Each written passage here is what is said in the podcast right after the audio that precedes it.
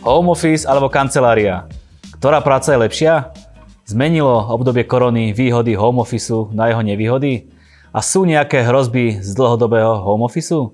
A aké sú výhody práce v kancelárii alebo v kolektíve? Dozviete sa v dnešnej 20 minútovke, ktorú vás prevádza Marian Kapusta. Home office alebo kancelária. V dnešnej dobe poznačenej pandémiou čoraz častejšia otázka a téma. Pred pandémiou možno väčšina túžila mať prácu z domu, dnes väčšina tých ľudí najradšej by šla do práce mimo domu a byť v tak nejakom kolektíve a mať vzťah s realitou. Home office versus práca z kancelárie je našou dnešnou témou, o ktorej sa budem baviť s človekom, ktorý je školiteľ a coach, dlhodobo dlhodobo sa zaoberá zvyšovaním efektivity tímov a jednotlivcov. Učí, aby manažéri vedeli nielen viesť ľudí, ale aby pracovali efektívnejšie, aby prebrali zodpovednosť a samostatnosť. Mojím dnešným hostom je Denis Bulejka. Denis, ahoj, čau. Ahoj, ahoj. Je mi cťou, že si priši, prijal pozvanie a budeš s nami prebrať túto tému. Ja takisto ďakujem veľmi za pozvanie a je mi cťou tu dneska byť s vami. Skús sa nám prosím ťa nejako predstaviť, ešte troška som o tebe niečo povedal, ale skús ešte podrobnejšie. Tak čo môžem povedať to, že ja sa vzdelávaniu a práci s ľuďmi venujem už viac ako 10 rokov a nejakých 8 rokov pracujem už aj ako coach. A ja som spravil takú jednu vec, že tie poznatky, ktoré som mal, ja som predtým fungoval aj, aj ako manažér, aj ako obchodník, potom ako školiteľ a potom vlastne ako coach. Ja som to všetko pospájal, dal dohromady a z toho v dnešnej dobe vznikajú rôzne nejaké vzdelávacie moduly, ktoré veľmi rád odozdávam ľuďom a ktoré viem, že ľuďom pomáhajú. A samozrejme snažím sa stále naberať nejaké najnovšie trendy, ktoré sú a ktoré prichádzajú a ktoré viem, že takto ľuďom dokážu pomôcť. No, čo by som ešte mohol povedať, že pokiaľ tieto veci niekoho zaujímajú, tak sa ma samozrejme môže nájsť na mojej web stránke denisbuletka.sk, kde pridávam aj najnovšie články ohľadne tejto, tejto problematiky a samozrejme rôzne komentáre a plus mám tam aj nejakú knihu na možnosť stiahnutie si, pokiaľ ľudia majú záujem. No a čo by som ešte teda okrem toho povedal je to, že okrem toho, že čerpám z toho pracovného prostredia, tak čerpám aj z toho súkromného prostredia, že som manžel a otec dvoch krásnych dcer. Áno, takže verím, že táto téma sa nám podarí dobre vysvetliť, aj keď je to také možno, že otázne, či sa podarí. Uh, home office alebo kancelária. Čo je podľa teba lepšie v dnešnej dobe? To je veľmi dobrá otázka a mm, myslím, že keby som túto otázku dostal pred e, nejakým rokom, tak veľa ľudí bude hovoriť o tom, že home office je veľmi dobrý a hlavne pred nejakým tým necelým rokom začalo to obdobie tých home officeov a ľudia to začali pochvalovať, lebo to bolo zrazu niečo iné, niečo nové. Ale už predsa len po tom čase sa ukázalo, že ten home office neprinášal nejaké radosti, ale prináša aj nejaké problémy, ktoré sú s tým spojené. Samozrejme sú veľmi individuálne, lebo každý má ten home office trochu iný a, ale tie problémy samozrejme prichádzajú, takže je to naozaj veľmi dobrá otázka a ja, možno tá odpoveď bude taká nejednoznačná. Ja hovorím, že obidve má svoje výhody a nevýhody. Mhm, tak poďme sa pozrieť na tie výhody home office. Uh-huh. Určite za obrovskou výhodou je, ono sa to aj ukázalo, tým keď sa tie home office zaviedli, že ľudia dokážu na tom home office pracovať veľmi efektívne, veľakrát dokážu sa veľmi dobre zafokusovať na nejakú prácu, obzvlášť keď potrebuje pracovať možno kreatívne alebo potrebuje mať naozaj takéto sústredenie. Ja, čo som dostal množstvo informácií, tak ľudia, keď začali pracovať na home office, tak veľakrát e, ďaleko rýchlejšie sa dostali, dokázali na tom home office dostať na nejaké flow, čo, čo je naozaj taký ten stav toho, že človek premýšľa, jak sa hovorí, že ide mu to vyslovene od ruky a ono sa ukázalo, že tie naozaj také tie výsledky uh, boli ďaleko lepšie. Um, ukázalo sa to, že ľudia dokázali na tom home office zrazu spraviť ďaleko viacej ako predtým. Uh-huh. A podľa teba home office je taký žiadaný u ľudí? Vnímam to, že je žiadaný, a teraz už možno menej, vzhľadom na tú situáciu, ale keď to zoberiem, že tá situácia, ktorá naozaj bola pred tou pandémiou, tak bola, bola to vec, ktorú ľudia vnímali ako obrovský benefit. A naozaj firmy sa v tomto aj predbiehali. Veľakrát, keď boli rôzne ponuky, som pozeral rôzne inzeráty alebo spoločnosti dávali ponuky na prácu, tak jeden z benefitov dávali práve možnosť home office akože k dispozícii.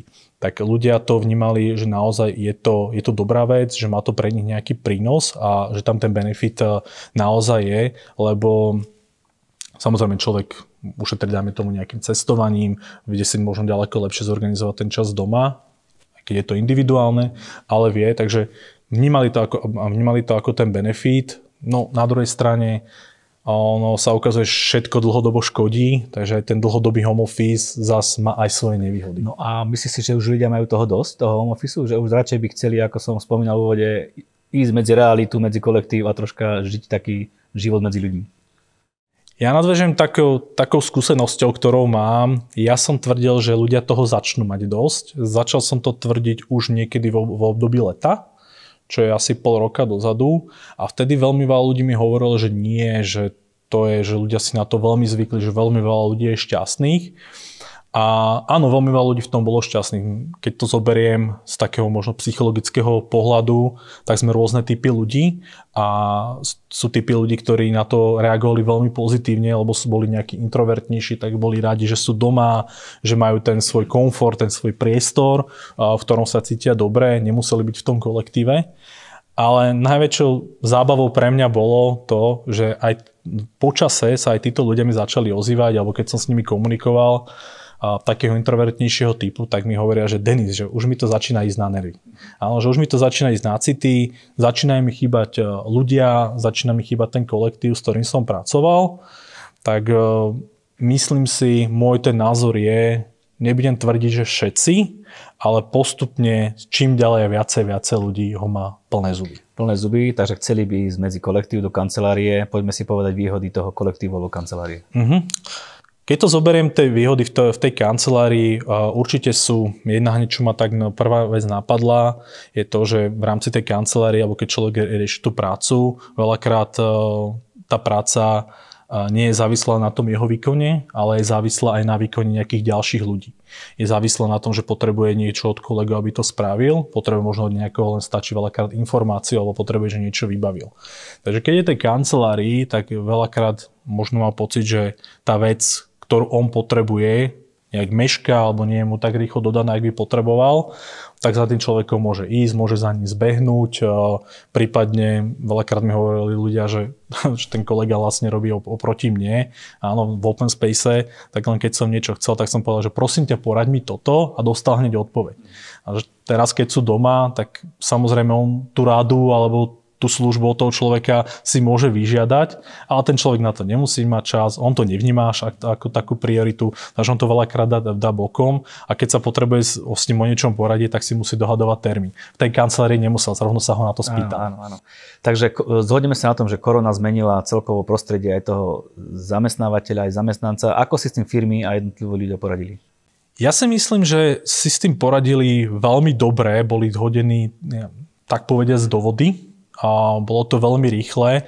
Ja som sa na tom veľmi bavil, lebo veci, ktoré dlhodobo nešli, tak zrazu spoločnosti vybavili alebo vyriešili no, z môjho pohľadu z jedného dňa na druhý. Áno, že bolo to veľmi, veľmi rýchle vyriešené a ja si spomínam, ja spomínam taký, taký príklad jednej spoločnosti, ktorá um, súčasťou tej práce, ktorá sa tam vykonávala v tej spoločnosti, bolo aj kontakt so zákazníkmi a už dávnejšie tam prichádzali také typy, že nedajme tomuto call centrum spravia Indelu, mali možno problém s nejakými kapacitami, že, alebo že nech tú prácu nejak, nejakým spôsobom tým ľuďom uľahčia, nech, nech možno to samotné call centrum premiestnia do iného miesta. A keď sa všetky tieto veci konzultovali, tak to bol problém. Bol to, to sa nedá, to sa technicky nedá zvládnuť, veľmi veľa problémov. A zrazu, keď prišlo, prišla tá korona a oni vlastne potrebovali tí ľudia stať z jedného dňa na druhý, ale oni potrebovali to call centrum fungovalo tak zrazu to išlo. Zrazu z jedného dňa na druhý tí ľudia dokázali telefonovať z domu. Takže vec, ktorá sa nedala robiť niekoľko rokov, tak sa dala za jeden deň napraviť. A takto vnímam aj ten samotný home office, že tí ľudia si to nevedeli predstaviť, nevedeli si to predstaviť firmy, nevedeli si to predstaviť manažery, lebo na to neboli nastavení a zrazu boli donútení. A v tomto je úžasná, ja tak trošku odbočím, ale v tom je úžasná naša mysl a naša hlava, že pokiaľ sme donútení, tak my sme dokážeme byť veľmi kreatívni a dokážeme na tieto veci veľmi rýchlo prísť, dokážeme nájsť veľmi rýchlo riešenia. Ale nám sa veľakrát nechce. Je to pohodlnejšie. Určite.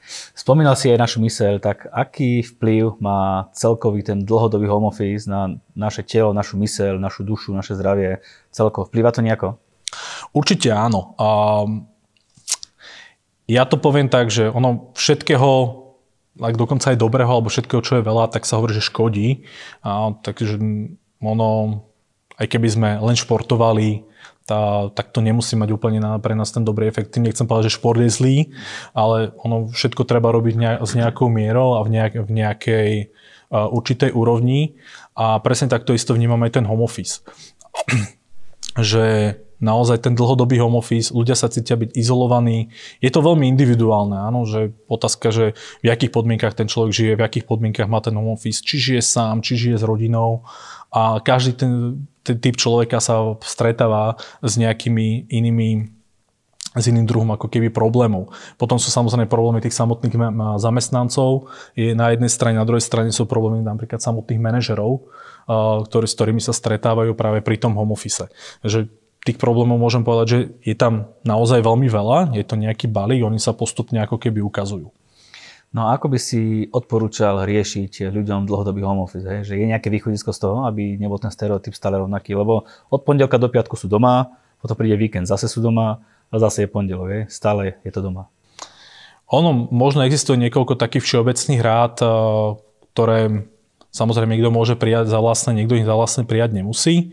Ja skúsim uvieť to, že naozaj nech eh, pokiaľ môžu, tak ľudia nech si naozaj stanovia to, že aby vnímali, že sú v práci a sú mimo práce. Ono predsa len výhoda tej samotnej práce v, v kancelárii je v tom, že človek, keď tú robotu dokončí, tak zavre dvere, môže, keď to do, naozaj vie robiť dobre, tak tú prácu nechá tzv. za dverami v tej kancelárii a domov si ju neberie. Keď ju robí doma, tak tú prácu má v úvodzovkách na, naozaj stále. Takže vnímam veľmi dobre, ako v tej hlave mať ako taký možno vypínač toho, že áno, pracujem, áno, nepracujem. Môžu to mať stanovené nejakými hodinami. Mm, čo vnímam dobré, a také prospešné si zaviesť, aby to nebol taký ten stereotyp, že áno, stále robím ako keby každý deň mám ten, tú prácu rovnakú, tak viem, že boli ľudia, ktorí začali si tú prácu ako keby inak prerozdeľovať, čo im samozrejme tá práca umožňovala, ten, ten charakter práce, ktorý robili a samozrejme aj tá spoločnosť im to umožňovala, že dajme tomu pracovali pár hodín, potom sa na pár hodín dajme tomu išli vetrať. To znamená úplne, že vypli, aby, aby sa od, od tých vecí, dajme tomu, odosobnili a potom sa napríklad zase tej práci vrátili. Na druhej strane sú ľudia, ktorí dokázali fungovať takým spôsobom, že sa na tú prácu veľmi rýchlo zafokusovali, fungovali v úvodzovkách bez nejakej veľkej prestávky aj niekoľko hodín, najmä tomu 5-6 hodín, za to obdobie stihli spraviť všetko, čo potrebovali a tým pádom už len najmä tomu ten deň pre seba. Určite vnímam to, že dobré mať ako keby to rozdelenie toho, tej práce. Pokiaľ má človek priestor, zvoliť si na to zvlášť miestnosť, Áno, aspoň si na to možno nejakým spôsobom vyhradiť ten kút.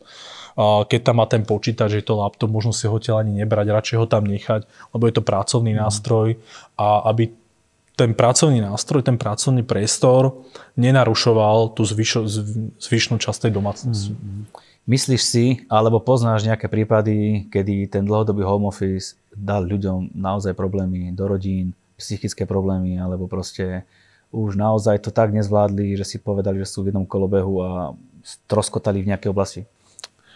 O nejakom konkrétnom stroskotaní som zatiaľ ešte nepočul, ale na druhej strane počujem stále viacej a viacej prípadov toho, že e, ten home office e, nie je teda úplne pre nich ideálny.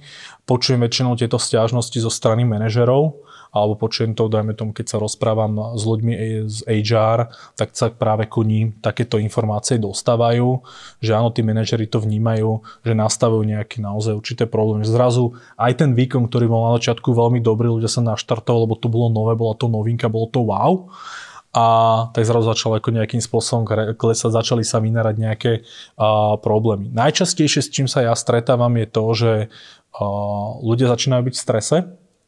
Ten stres sa začína nejak akože prejavovať. Možno je to tým, že pracujú veľakrát možno viacej, než by mali. Nemajú možno veľakrát, keď sú dajme tomu rodiny, kde sú deti, nie je ten kľud na, na takúto ten fokus prácu, tá, ten ruch tých detí, dajme tomu tam stále je. Takže tých dôvodov toho stresu tam môže byť veľmi veľa. Aj to napríklad, že nech nevychádzajú von. S ďalším problémom, s ktorým som sa stretol, tak je, alebo teda ktorý som počul, je to, že začínajú vznikať konflikty. Že si človek povie, že je trošku paradoxne, že vznikajú konflikty medzi ľuďmi, ktorí sa nestretávajú. A Takže áno, začína, začína, to, začína to vznikať, lebo tí ľudia sú doma so sami svojimi vlastnými myšlienkami, no a veľakrát nie sú až tak možno úplne konfrontovaní, by potrebovali niektoré tie veci riešiť. Predbehol si ma s otázkou, chcel som sa opýtať na stres, troška si ho naznačil, tak povedal si, že žijú ľudia v strese mm-hmm. a ešte tak doplň, prečo žijú a ako z toho je možné tak nejak elegantne výjsť? To, prečo sú v strese, tam môže byť veľmi veľa faktorov. To je to, že môže tam byť práve tá dlhodobá izolovanosť. Ja som sa stretol s takým prípadom, ako keby možno strata trošku tej takej identity, a to v tom kontexte, že predsa ten človek, keď chodí do práce, tak má svoju nejakú identitu. A keď je doma, on si tú prácu robí, ale tá identita nie je úplne až taká rovnaká. Predsa len doma má tú identitu ako keby in, inšiu, ale je to identita možno rodiča, áno, možno manžela, partnera alebo partnerky, manželky. Um, keď sú ľudia sami, tak možno majú nejaký trošku iný druh identity ako v tej, ako v tej práci.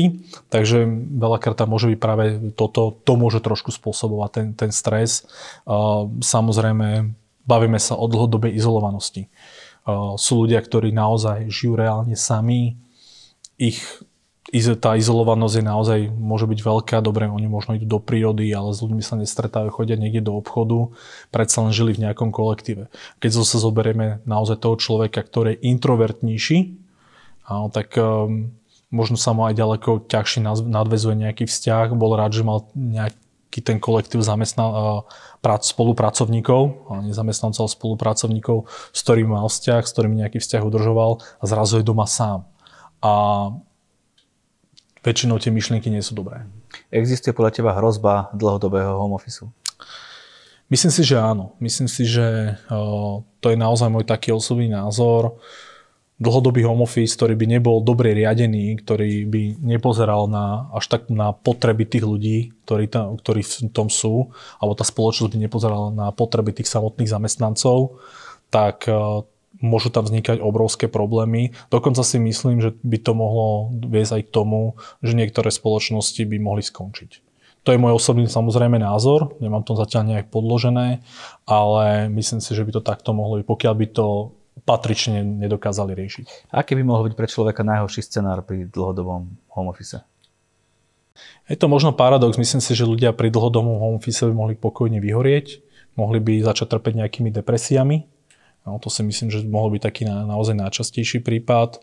A mohli by mať z toho prostredia, v ktorom sú, mohli by mať uh, toho naozaj dosť.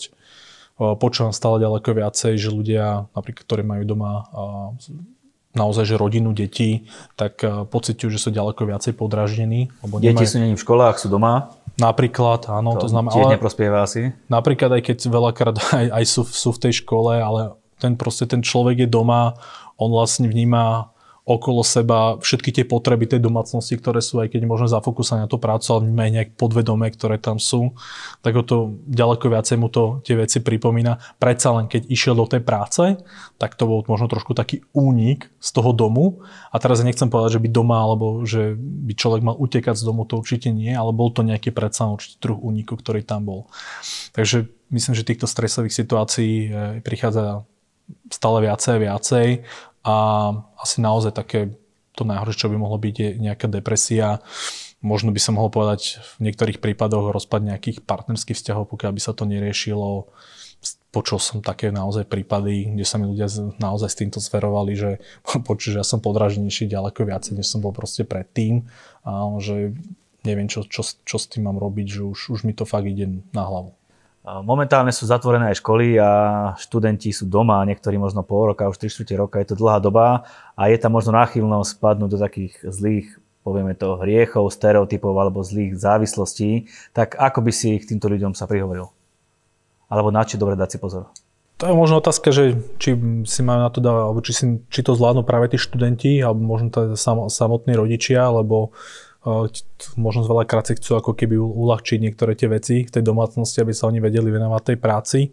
Ja čo vnímam, tak samozrejme, čo som aj počul, že veľakrát je to učenie cez, dajme tomu, vypnutú kameru, tí ľudia sa venujú tým, alebo tí študenti sa venujú tomu, čomu sa chcú venovať, takže nevenujú sa veľakrát tej škole možno tak, tak by bolo potrebné. A viem, že vystalo veľmi veľa otázok, že čo z tejto generácie tých, tých detí bude, že, že kde sa posunú.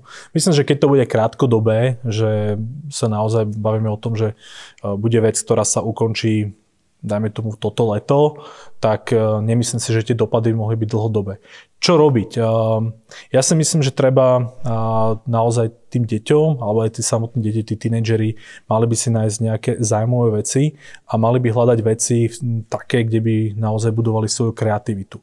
Ten priestor podľa mňa na to majú a možno sa aj na tie úlohy, ktoré dostávajú, pozerať trošku z iného pohľadu na to, aby ďaleko viacej zapáli svoje mozgové bunky, svoju hlavu do toho a myslím si, že toto môže byť pre nich veľmi prospešné. Že naozaj začať sa zaoberať možno vecami, úlohami z iného uhla pohľadu, možno nejaké závažnejšie veci, ktoré možno aj predtým neriešili, možno ich chceli riešiť, nemali na to čas, bolo kopec iných, iných vecí, tak toto vnímam ako riešenie, že nemusí to byť len to, že naozaj trávim čas na tom mobile, nasávam nejaké informácie z televízie.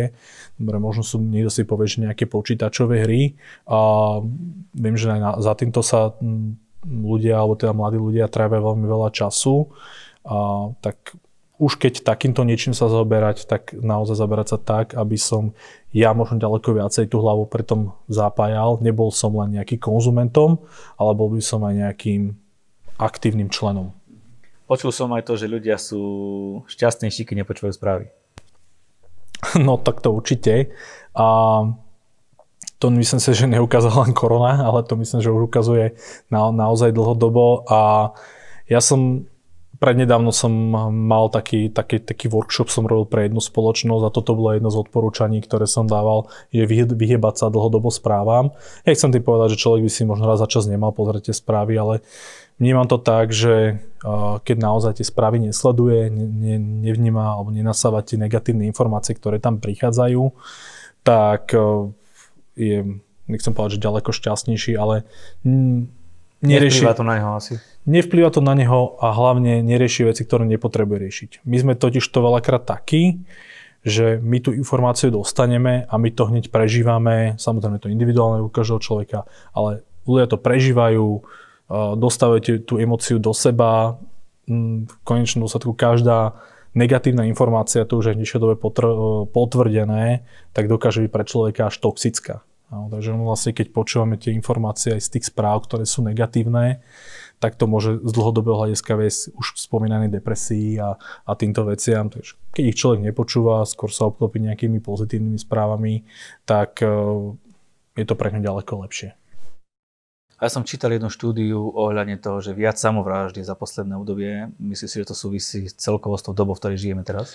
Myslím si, že áno, lebo veľakrát za samotnými samovraždami je práve tá depresia. No, že keď si zoberieme, tak ľudia, ktorí naozaj trpia depresiou a je to naozaj veľmi závažný problém a to vnímam, a ktorí keď nevedia riešiť, tak oni z tej samovraždy to vnímajú ako nejaký určitý druh úniku. Je to smutné, ale je to tak a tak úplne to beriem, že nechcem povedať, že je to, je to normálne, ale je to pochopiteľné, že tá situácia alebo ten dlhodobý home office mohol viesť až práve k takémuto niečomu. Ten človek mohol byť doma sám, mohol byť izolovaný so svojimi negatívnymi myšlienkami, on s nimi nevedel pracovať, chýbali mi ľudia, ktorí ho možno vedeli v tejto danej veci podporiť. Tým pádom prechádzal do ďaleko väčšej depresie a tá, keď ju neriešil, um, čo možno aj chceli riešiť a možno ani nevedel, ako má riešiť, tak eh, vnímal ako nejaké východisko mhm. práve takéto niečo. Tak aké je ideálne riešenie pri tejto situácii?